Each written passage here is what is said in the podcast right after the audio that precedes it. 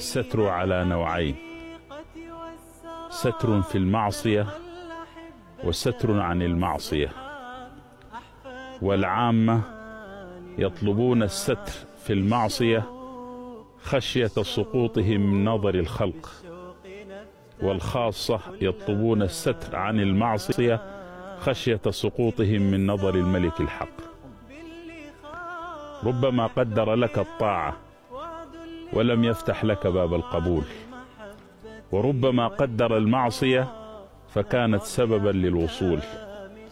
رب معصية أورثت ذلا وانكسارا خير من طاعة أورثت عزا واستكبارا